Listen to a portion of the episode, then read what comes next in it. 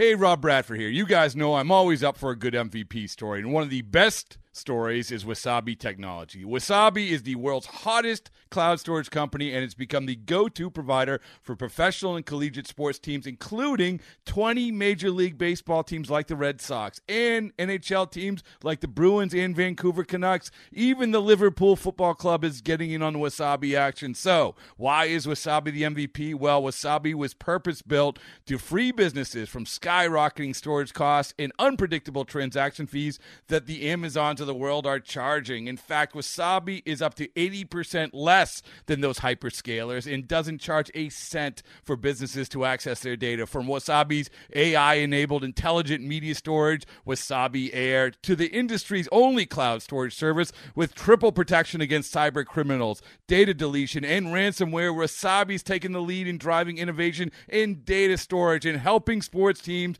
to unleash the power of their data. Wasabi, another Boston based championship team.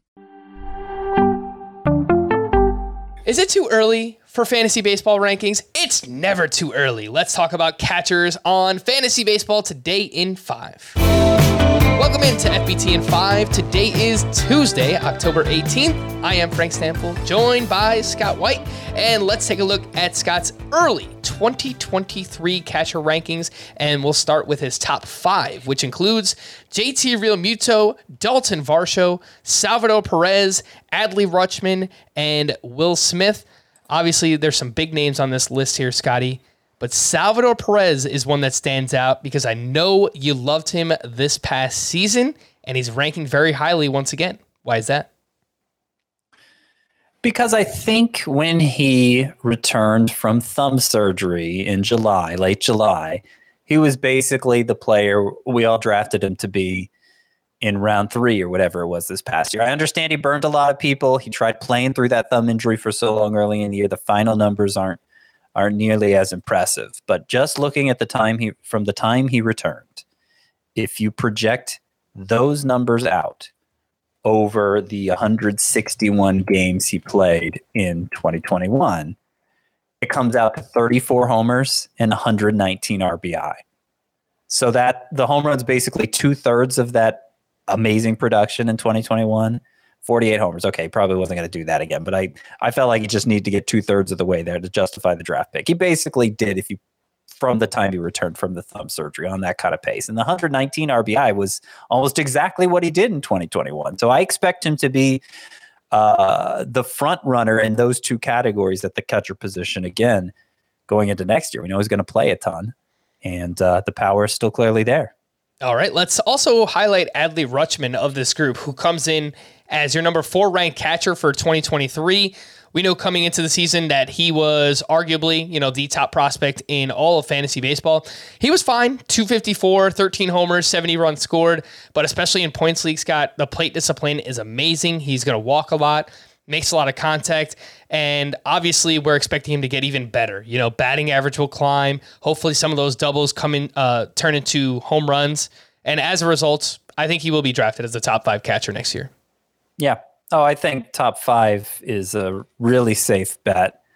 Uh, he's going to be the hype player at the position. It wouldn't surprise me if he get pushed if he gets pushed up to second overall. In points leagues, I'd actually rank him second among catchers behind just Realmuto. But even in five by five leagues, just given the upside and how good he looked as a rookie, it wouldn't surprise me. I'm not going to be the one reaching for him because I don't see myself reaching for anybody at this position. It's actually surprisingly deep, at least by catcher standards, and and uh, and high end talent this upcoming year, as deep as it's been in a long time. So I I won't be the one reaching for Rutschman second at the position, but I think a lot of people will. I also want to point out real quick before we move on to the back five here in the top ten. Um, I have Salvador Perez third. I have Will Smith fifth, with Adley Rushman Rutschman between the two. I think the consensus rankings will probably have them flipped. Will Smith Looks like a very safe pick, very safe bet for high end production. It's kind of gone from being the hype guy himself to the safe guy. But I think Salvador Perez, certainly in those power categories, I, I actually think he has more upside. So I'd rather have him. All right, let's move on to six through 10 in the early 2023 catcher rankings. And that includes Alejandro Kirk, Willson Contreras, followed by William Contreras then Sean Murphy and Travis d'Arnaud. Let's focus on the Contreras brothers here, Scott. It was a tale of two seasons for Willson of the Chicago Cubs, now a free agent. We'll see where he winds up. But at the end of the year, it looked like a Willson Contreras year. Not so great batting average, some good power, solid counting stats. And for his brother, he was even better on a per game basis. You know, uh, mm-hmm. 278 batting average, 20 homers in just 97 games played. Their Statcast numbers are basically identical. Uh, the, Crazy. The, the problem is, do we actually trust this with William Contreras? Like, do you do you think he's this good of a player legitimately? Uh, talk to me about both Contreras brothers. Yeah, I do. He got a little bit overshadowed in the Braves minor league system. Guys like Shea Langeliers, who ended up being the the big piece moved in the Matt Olson deal, uh, made it so William Contreras was overlooked. But he he looks like the future at the catcher position for the Braves, and even with Travis d'Arnaud there, may be the the present at the DH position. The only reason he didn't get more starts there this past year is because Ronald Acuna needed to play so much DH. Not going to be an issue next year with Acuna's knee hopefully feeling even better. Uh, and yeah, uncanny how close their StatCast measures are. William and Willson, the two brothers there. That's part of the reason why I think we can have faith in William Contreras' productivity. He does strike out a little more than his older brother, has time to improve that, of course. So I think the most questionable part of his skill of, of his stat line is the 278 batting average. But I think he'll get even more playing net time next year, and I think he'll be uh, a quality starter for you at this position. All right, last point I'll mention here Sean Murphy, who you have ranked ninth on the list, did make huge strides in terms of his strikeout rate, but I think he's a candidate to be traded. And if he does, his career numbers on the road are much, much better than playing in Oakland Coliseum. So just something to remember if Sean Murphy is traded this offseason. If you want to hear the top 20 in Scott's rankings, then you can listen to the entire Fantasy Baseball Today podcast on Spotify, Apple Podcasts, Stitcher, your smart speakers, or anywhere else podcasts are found. And thanks for listening to Fantasy Baseball Today in 5. We'll be back again on Thursday morning. Bye bye. CBS Wednesday. We have so many cool, diverse people from different backgrounds, different beliefs, different upbringings, and it just keeps growing.